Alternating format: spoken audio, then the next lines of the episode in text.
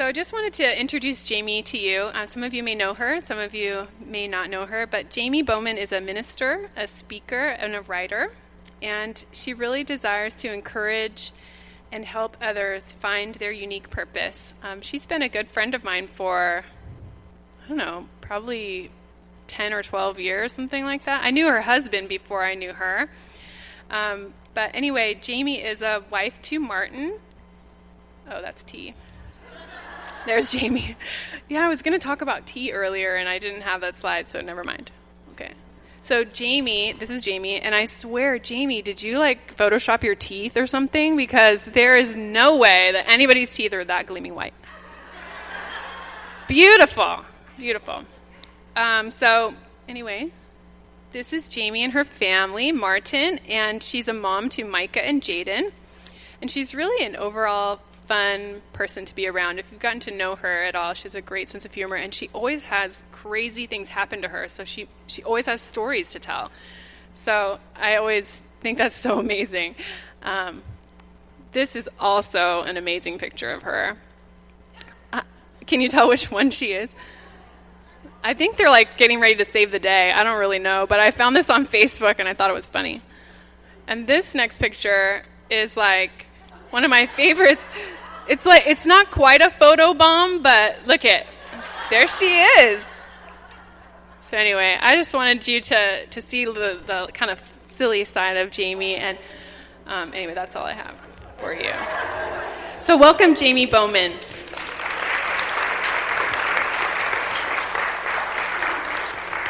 Thanks, Denise. I do know Photoshop well. Well, hello, everybody. It's really weird to be so high up here, but I'm so excited to be here with you guys. I've been looking forward to this night for weeks and just so excited to be here and spend time with you, my church family, and also some of you have brought friends, and some of you are from other churches, and I'm just so thankful that all of you are here, and I hope you're having a good time tonight. But I don't know if you're anything like me, but anytime I hear about a women's ministry event, this thing happens to me, and I don't know if you can relate, but I get what I like to call women's ministry anxiety disorder. And this comes whenever there's an event where I will have to leave the safety of my home and put actual clothes on and go into the church building where I have to interact with people. And so I like to characterize this in the following way. You might have this disorder if you have nervousness that you might not have quite the right outfit, feelings of fear that you might arrive before your closest friends do, fear that you might be forced to do a craft, anxiety that you might not remember somebody's name, um, nervousness that you might have to talk to someone you don't know, and a fear of tea in general anything like that might mean you have women's ministry anxiety disorder. And of course, I'm joking, but I do admit that there have been times where I've been nervous about going to events like this. Can anyone relate, or is that just me? Thank you. Okay. But then once we come, we get to know each other and we laugh, and we're so glad we came. And so I hope tonight that it is a fun night for each of you and that you are able to tonight overcome your women's ministry anxiety disorder. And from now on, we're going to have fun and look forward to it and not be nervous. And I also want to thank you for coming and braving Stormwatch 2014 to be here. I know, driving down Anza, it's life or death. But you all took the risk and you made it. And I'm so excited. So, as you know, the theme for tonight is steeped in grace, but I have to warn you that nothing I'm going to say has anything to do with that. I'm not going to talk about tea. I'm not going to talk about being steeped in anything. But I'm going to talk about something that has been on my heart for a couple of weeks now. And as I was praying about this night, you know, um, Denise came to me and said that they wanted to do like a book release party. And I was so excited about that because I'm excited about the book. Of course, I want to share it. But I didn't want the event tonight to be just for moms. I wanted it to be for everybody, every woman, because I think that, um, you know, we need opportunities to come together and make new friends and, and be together. But as I was praying about tonight, I really felt like God wanted me to talk about being brave. And like I said, I know it has nothing to do with, with necessarily being steeped in grace, but I wanted to share a little bit of my story with you tonight. And this is something I've never done before. What you're going to hear tonight is nothing profound, but at the same time, I've never shared what I'm going to share with you tonight. God has called me to be brave in some new ways. So, the video that I showed you, um, that was actually an aunt of the two little girls. I do not know her. But I thought that was so funny because I was watching the video thinking, why would she do something like that? And then I looked at the title of the video, and the title was Chop Chop A Lesson in Courage. And it made me think that that truly was a moment of bravery for this young woman to let two little girls have scissors and makeup and do whatever they want to her. And they were going to alter her appearance for about six months. So I want to ask you a question. And the question is when was the last time that you did something brave? It doesn't have to be like that. But I want you to keep that in mind as I speak. When we think of bravery and of courage, we often think of hard battles. So we think of other people we know. Maybe someone, sorry, here's the title clip that I missed. We think of somebody who has um, done something valiant. We think of Wonder Woman. We think of Olympians. And we think of family members battling illnesses or tragedy. We might think of friends doing amazing things. Or if you have little girls and you hear the term brave, I'm sure you think of this picture.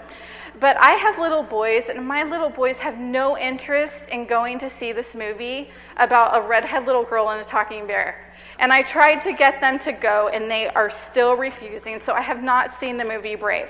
But over and over, this theme keeps coming into my life. Do you ever have that happen where you're listening to the radio and something speaks to you, and then you go to church and you hear a sermon, and then you're reading the Bible, and it's like bam, bam, bam.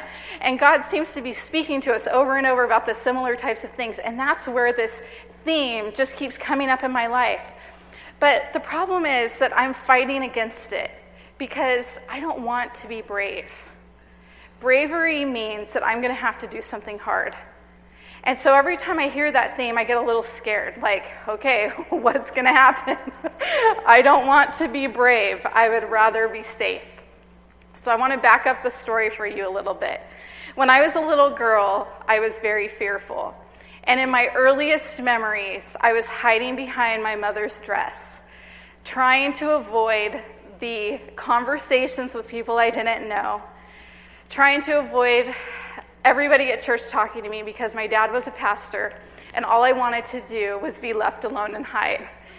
And if that was to happen today, I'd probably be tested for some kind of anxiety disorder or some type of other disorder. But you know back in the in the 70s and 80s people didn't test you for stuff like that. So i was just considered a very shy child. I still remember that um, one time my dad had a special guest speaker come and he wanted all the kids to come to the front, this special guest did, at the church on a Sunday morning. So every child ran up to the front except for me. And I immediately buried my head in my mom's dress and clenched onto her skirt, terrified that they were going to make me go up there. And sure enough, the pastor said, Well, little Jamie, why don't you come up here too? And everyone's eyes turned on me. And I still remember, I was probably six years old. I still remember the terror. And I buried my face into my mom's dress and I started to cry. And these little old ladies in the aisle start digging through their purses looking for candy. And everybody's passing me candy to get me to feel better. And that's probably where my addiction to sugar started. so, I, you know, that's, that's kind of how my life was. I was just a shy kid. I didn't really do things that that would draw attention to myself. Well, fast forward to junior high. I was awkward. I was taller than all the other kids, and I couldn't hide anymore. My, the other kids made fun of me because I had very long, skinny, white legs. And they weren't bullying me. I'm not going to, you know, pretend that they were bullying me. They were just, you know, teasing me. But I was ahead above everybody else, and so I just couldn't hide like I hoped that I could. And I had this best friend when I was 14 years old named Courtney. And Courtney was the popular girl. Courtney was beautiful, she was popular, she was involved in everything.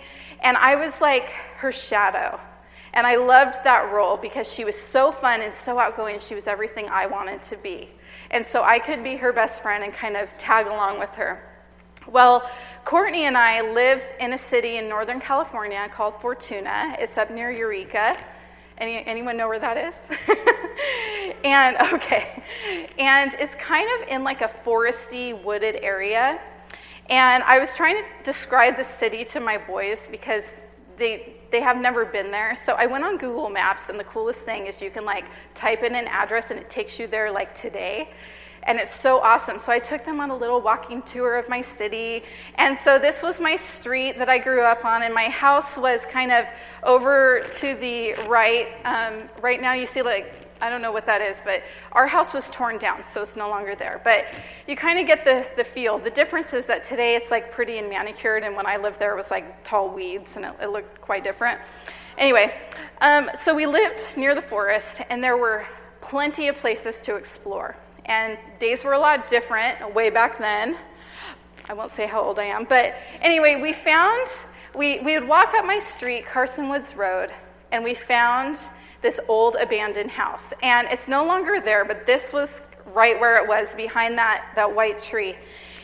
And at the time, this yard, it was fenced off and it had these weeds that were like 12 to 15 feet high. It was just gigantic. And in the back, we saw this abandoned shack. And it was like our dream to go explore this abandoned shack. And we were we had wild imaginations, the two of us. We always pretended that we were like Anne of Green Gables or Laura Ingalls Wilder, and we fight over who was more like her. And so we decided one day to get into that house. So we didn't tell my parents, but we took a walk and um, we ended up trespassing.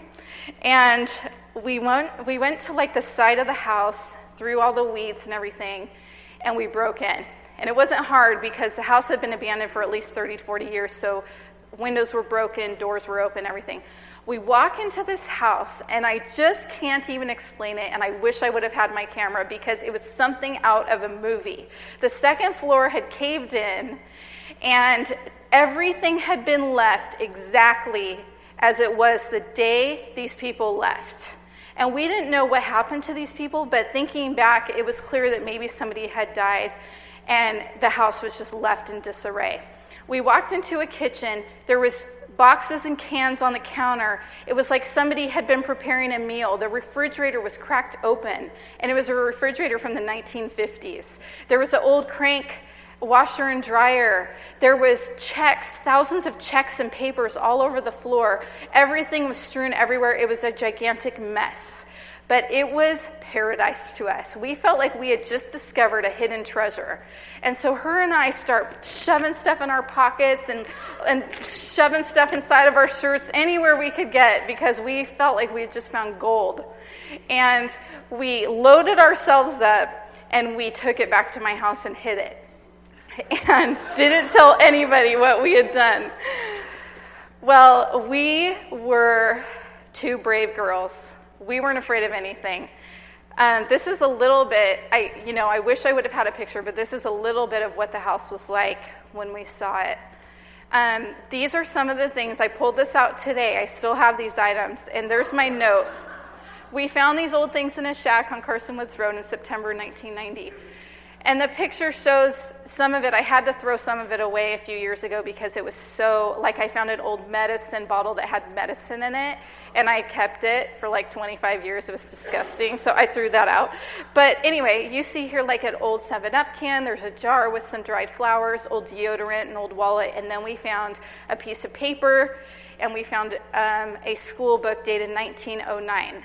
So that goes to show you how old this house was, and that apparently these had been the kids' school books. This is a letter dated 1946 that basically says, A matter of great concern to you has been brought to my attention. I know you will want to discuss this with me from the health department. That's never a good sign. So that gave us a, a clue as to what had happened. So Courtney and I were two brave girls. Nothing could stop us. And once you start being brave, your adrenaline rushes, you just want to do more. So we got a little addicted to exploring. We went back a second time for more, but we got caught.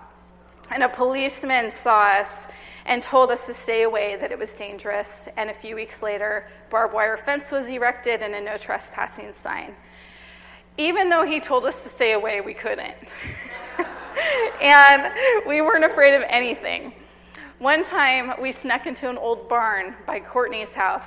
And, you know, we had no fear. We didn't care we were trespassing. We, we had made up this story that um, you know, this witch had lived in the house and we wanted to go explore the barn. So we go in the barn and, and we're just kind of snooping around, and suddenly an, a, a hand grabs Courtney's arm and starts screaming at her. And it's the old lady who lives in that house, and she starts screaming, What are you doing in my barn? And we ripped away from her and ran for our lives through a, a field that had a bowl in it, no joke. Ran for our lives, jumped the fence, and got out. So when Denise says I have stories, she's telling you the truth. I do have stories. It was exhilarating because we had been brave. And so, like I said, once you start doing stuff like that, it gets to be a little addicting and you want to do more and more and more. And I could just go on and on with our stories. But what I'm trying to say is that naturally, I wasn't very brave, but inside, that bravery was there. And as long as she was with me, I felt safe. Her and I could do anything. And we didn't care if we got in trouble, we didn't care if we got caught. You know, when you're 14 and you get caught trespassing, they kind of let you go, but when you're 18, you get sent to jail. So at some point in late high school, my courage began to dwindle. And I started to become afraid of getting in trouble, of getting lost, of breaking a bone. And, you know, I became a little bit uh, less courageous. And she wasn't with me anymore at that time because I'd moved away. So maybe some of you can identify with that bravery that you have when you're younger, but something happens to us as we get older. We grow up and we try not to make stupid decisions anymore. But growing up is hard because you start to experience life and you see things and you get hurt by people, and then you start to lose some of that innocent wonder. And I see this happen to a lot of us as women.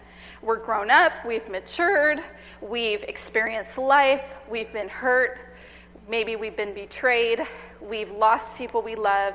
And every time something like that happens to us, we start to guard ourselves a little bit more and we put up walls to protect ourselves from getting hurt. We get nervous trying new things. We hold back ourselves from new people that we might meet. We're afraid they might not like us, they might judge us, and then we become cautious in our activities, in our jobs, and even in our dreams. And before we know it, we have built this wall around ourselves and we get stuck inside of it. But I really believe that God wants us to be brave again and to find that bravery that we used to have. He wants us to step out from behind those walls we've built, take his hand, and trust him again. There's a lot of different kinds of bravery, but I want to focus on two. And the first one is everyday bravery.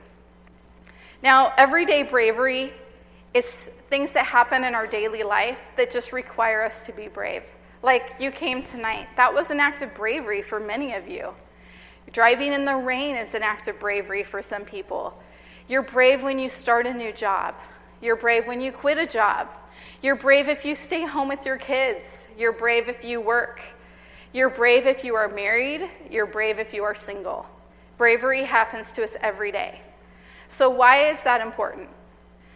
Well, God calls us to be brave, He calls us to be courageous. God doesn't want us to live in fear.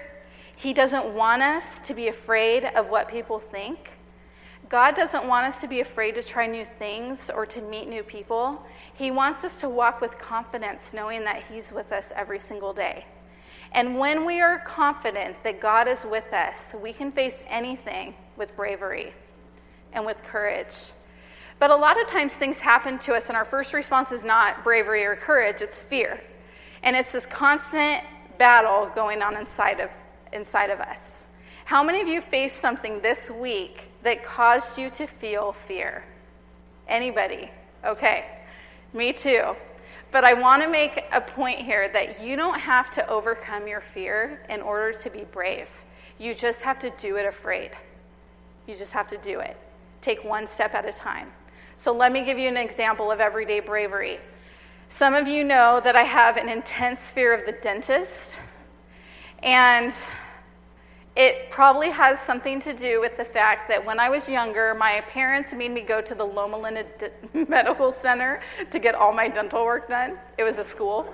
So I had to go into this um, dental school as, you know, an eight-year-old, and there's like 100 people all having work done. And you're sitting in a big room with all these people. And it was scary. And sometimes they mess up. That's the other thing. And I had a lot of work done in my mouth. So, anyway, I think that's where that probably came from. But this week I ended up at the dentist because I felt a loose tooth in the back of my mouth. And that is never, ever a good sign.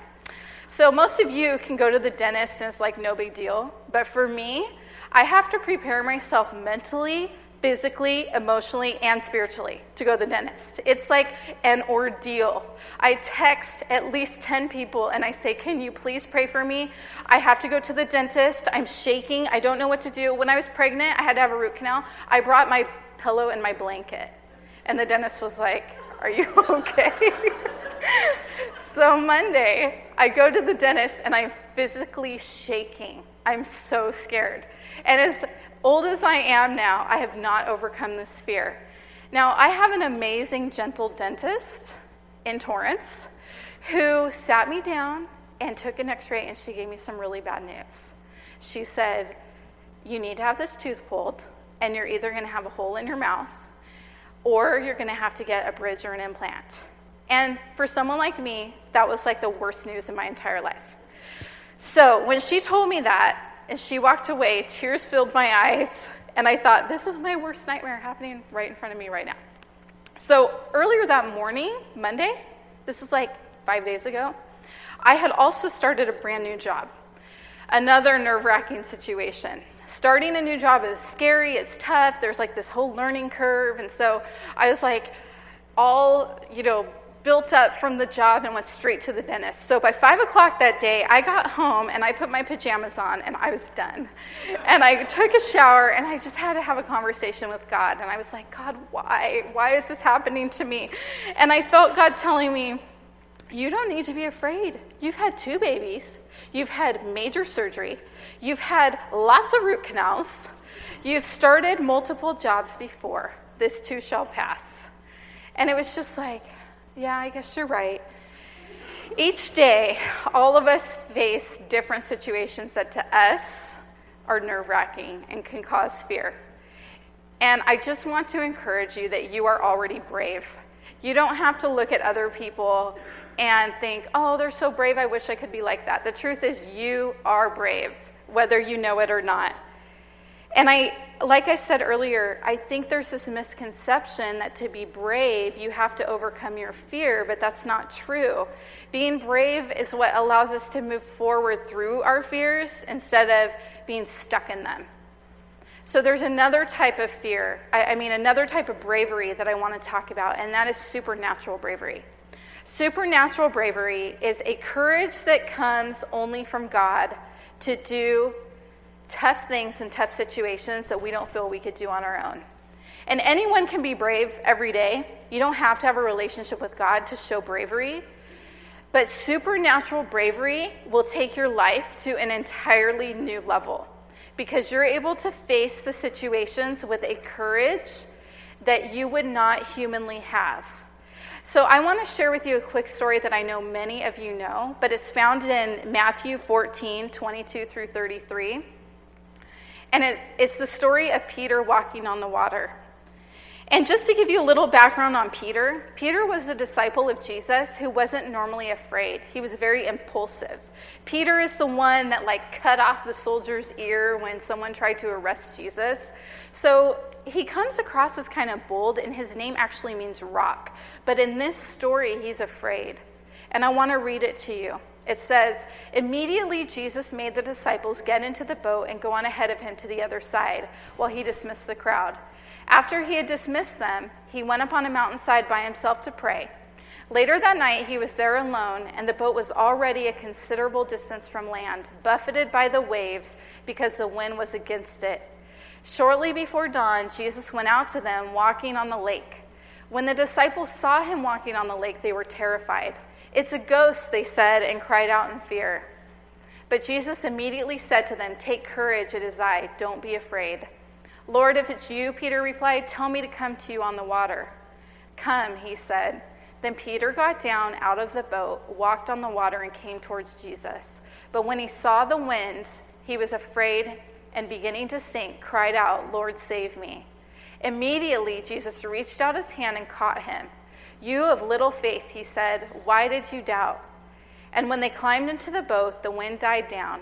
Then those who were in the boat worshiped him, saying, Truly, you are the Son of God. So, a few points I want to make about this story. Jesus sent his disciples out on a boat late at night and they were out in the water for a very long time before the storm kicked up. The Bible says it was about the third watch of the night, which was about 3 a.m. So they're freezing cold, they're tired, they're probably hungry, and they're feeling alone because Jesus basically just left them. And this huge storm comes up, and they begin to fear for their lives. But this is the weirdest thing to me. They were right where God wanted them, they were where He had sent them. Jesus told them to get into the boat and to go into this dangerous situation. But I think that was because he wasn't afraid of the storm. They were afraid of the storm. So they're in the middle of this huge storm, and Jesus starts walking towards them. And if you've ever seen pictures of, of Jesus or Peter walking on water, it looks like this cool, calm, serene lake. This is not the situation in this story. This is the, it says the boat was buffeted by the waves. You know, this is like a huge storm, like way worse than what we saw in little torrents today. They're out in the middle of the ocean and the waves are going to kill them. And Jesus walks on the water towards them. But it says that when they saw him, they were afraid. They looked at him and they didn't see Jesus, they saw a ghost. And that is because fear distorts our reality. When we're afraid, we don't always see God for who he is. This fear was preventing them from seeing Jesus. So Jesus called out to them, and Peter, being impulsive, wanted to be close to Jesus right that second. It's like you couldn't just wait one more minute. Jesus was coming to the boat. But no, he wanted to be near Jesus so badly, probably because he was scared. And another reason was because he loved him so much, he couldn't wait one more minute. And he said, let me come to you. Call me. And Jesus did. And it made me think when I'm afraid, do I want God that badly? Am I desperate for Him? Or am I too focused on the waves to even see Him? So Peter stepped out of the boat, stepped out of his comfort zone, and walked to Jesus. And at that moment, he had a choice. He could look at Jesus, or he could look at the waves. Peter took his eyes off Jesus for just a second, and that's when he started to sink. But even then, Jesus immediately picked him up out of the water and saved him. So sometimes the scariest place in the entire world is right where we're supposed to be because Jesus is with us. So both of them got into the boat, and the storm immediately died down. So here we have Peter's everyday bravery, his personality, his experiences collided with supernatural bravery and allowed him to walk on water in the middle of a storm. And I think that if we are able to combine our everyday bravery with supernatural bravery, we're going to be able to get through any situation, even the dentist. But what we need to know is that when we keep our eyes on Jesus, He gives us that courage that we need to face whatever comes our way. So you don't only need bravery in hard situations, you need bravery at church. You need bravery at home. You need bravery in your jobs. But you also need bravery to start pursuing dreams you have. Do any of you have dreams? Things that you wanted to do, maybe since you were little? It takes courage to do those things, it takes bravery. I think that little kid in all of us who used to be brave is fighting against the adult who's in us telling us to be safe. But God did not call us to be safe, God called us to be courageous. So I mentioned that one of the ways that God calls us to be brave is with our dreams. And one of the dreams that God placed on my heart about three years ago was to write a book. In October of last year, I was laying in bed one night and thinking ahead to Christmas and like, you know, I love making gifts, but I'm not really a Pinterest person. And I don't like making things, but I knew that I wanted to give something heartfelt. And I had this idea to write a book of devotions and give it out as a Christmas present to my, my close friends and family. Well, one of my jobs that I have is speaking to MOPS groups and traveling. And I'll have anywhere between like six to 12 speaking engagements a year at MOPS groups. And one of the things that comes up frequently when I talk to these moms is that they want to be close to the Lord, but they don't know how to do it. They don't know how to find time to spend with God when they're constantly interrupted and they're trying to take care of everything, and it, it just it can be frustrating. So I really wanted to write a book specifically for these moms for that purpose. And I wanted it to be short 10 minute devotionals that would help them to reconnect with God. So I had this idea, and at the time, I was working a job and I had no, no extra time to write. Um, but one Sunday morning, I was sitting at church and I knew that God was telling me to quit my job. And I also knew that if I quit my job, we would have no income for the next couple months, and Christmas was coming. So, how was I going to quit my job? How was this going to work? I was asking myself all these questions and I was nervous. But I got home from church and I just couldn't shake it. And I didn't even tell my husband. I, he, he literally came home. I said, Guess what? I just quit my job. And it was like one o'clock, and he's like, Oh my gosh. so I said, It's okay, babe. God told me to do it. He's like, Right. well,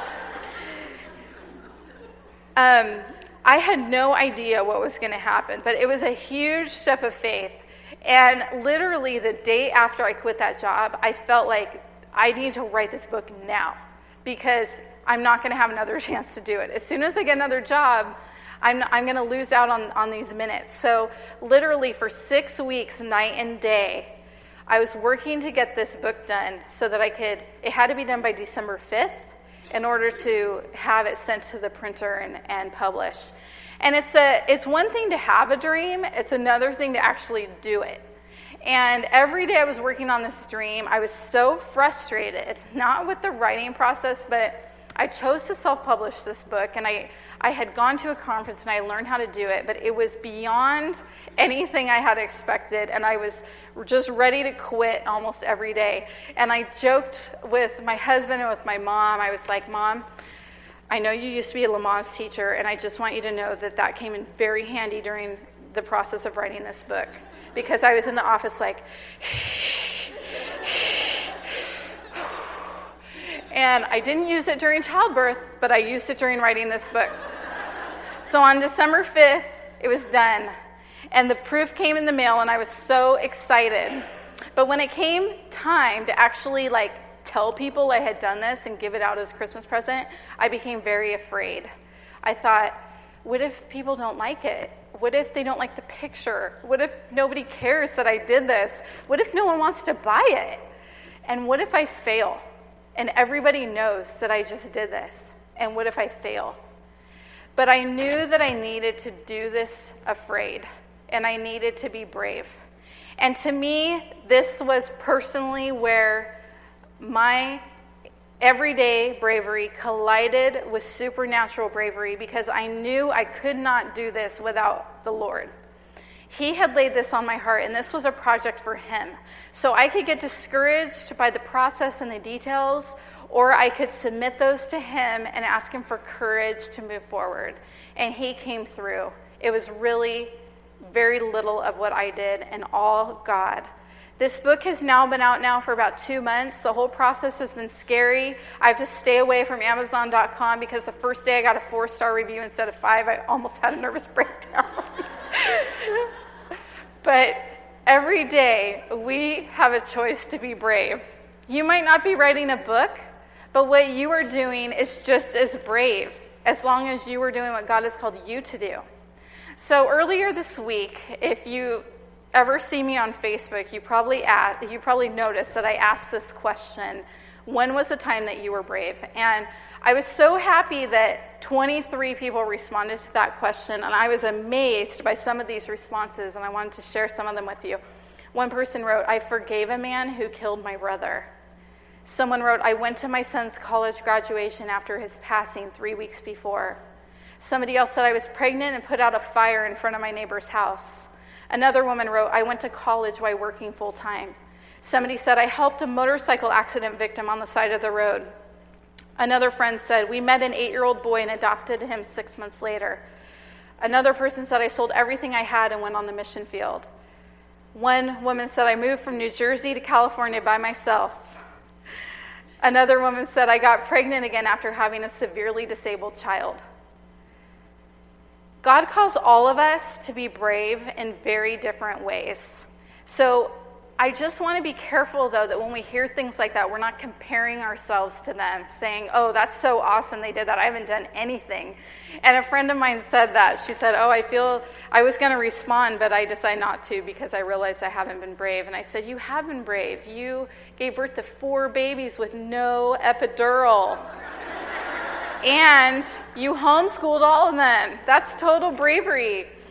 So I want to encourage you with three things tonight. And the first thing is you are brave. The second is you are called to do amazing things, and God wants you to start dreaming again. You are never too old to start pursuing a dream that God has placed in your heart, even if that dream started when you were five years old. And you have access to the Holy Spirit who has given you the power and the courage to face whatever obstacle is in front of you.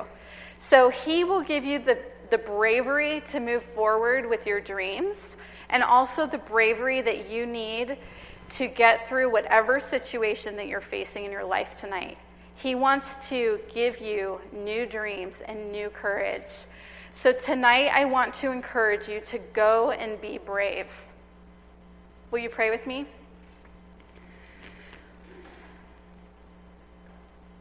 God, every single woman that walked into this room tonight has a story of the way that they've been brave. And I pray if anybody's doubting that, that you would bring to mind situations where they've done that, God. But I know there's people here tonight that maybe don't have a relationship with you and they have never understood that you want to give them power and courage that they've never known before. And so I pray for everybody here, God, that you would really encourage us tonight and let us know that, that you are there. We just have to reach out to you, God. We just have to keep our eyes focused on you and not on the storms around us, and you will give us the courage we need. I pray for those battling things that seem so overwhelming and so scary that they don't feel they can handle it. I just pray that you would specially touch them tonight, God, and let them know that you're with them. And for those people, God, that have a dream tucked away deep inside, I pray that you would begin to re emerge those dreams, God, and remind them that you haven't forgotten about them and that you have a plan for them, God. Help us to be open to the new dreams that you have for us and the new things you want us to do, Lord. And I just pray that everybody who is in this room would feel a sense of your peace and your presence, and that they would leave knowing that you're with them and you will give them the courage they need, God. In your name we pray. Amen. So if you're interested, there's books available at the back. I can sign them if you want, if that's your thing. There's also gift baskets, um, teacups, stuff like that. So thank you so much for coming. And I want to turn it back over to Denise.